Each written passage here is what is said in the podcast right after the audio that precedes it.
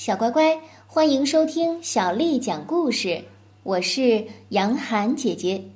今天，杨涵姐姐继续为你讲的是《无敌钥匙奶奶》系列故事的第八册《犯人是我，钥匙奶奶》。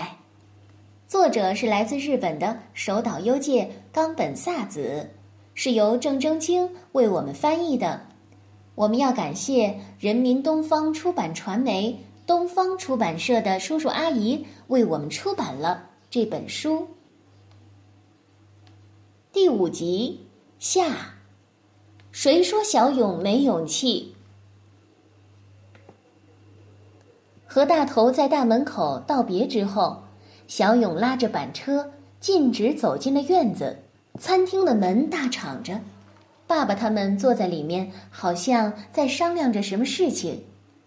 为了让爸爸他们注意到这边，小勇故意把板车停在了阳光最耀眼的地方，然后在他们惊异的目光中走向了餐厅。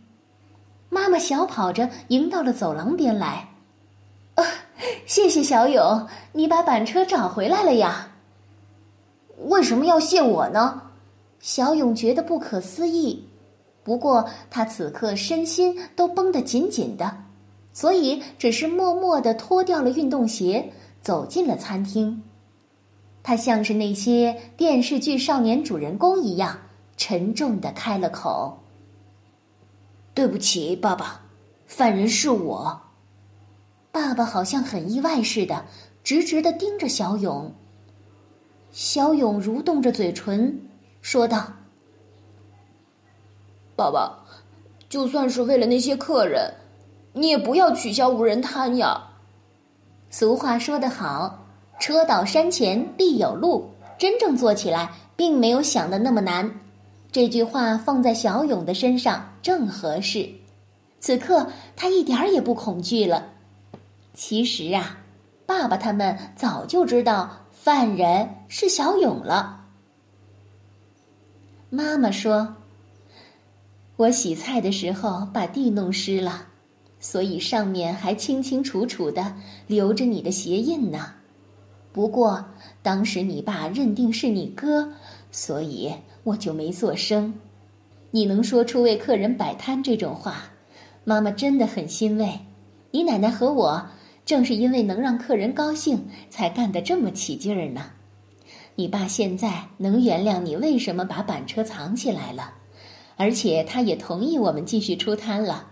小勇，这下可真是太好了。妈妈怎么能这么没有主见呢？哼，墙头草，两边倒。小勇很是诧异。果然还是沟通最重要。之前是爸爸太顽固了，我也在反省我自己。小勇想着，他的反省也不过是这么轻描淡写的一句话罢了。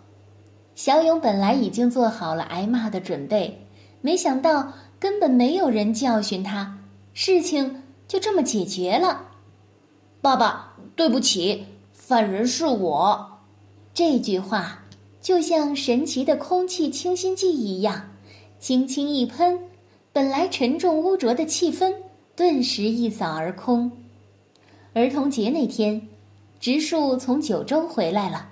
全身都晒成了健康的古铜色，不过他对发生的这一切却浑然不知。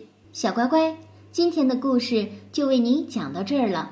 如果你想听到更多的中文或者是英文的原版故事，欢迎添加小丽的微信公众号“爱读童书妈妈小丽”。接下来的时间，我要为你读的。是唐朝诗人王之涣写的《凉州词》。《凉州词》，唐·王之涣。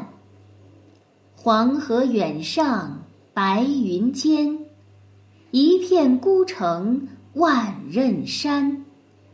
羌笛何须怨杨柳，春风不度玉门关。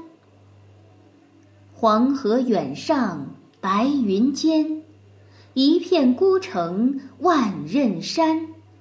羌笛何须怨杨柳，春风不度玉门关。黄河远上白云间，一片孤城万仞山。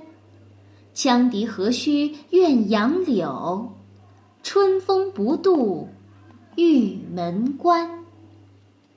小乖乖，晚安。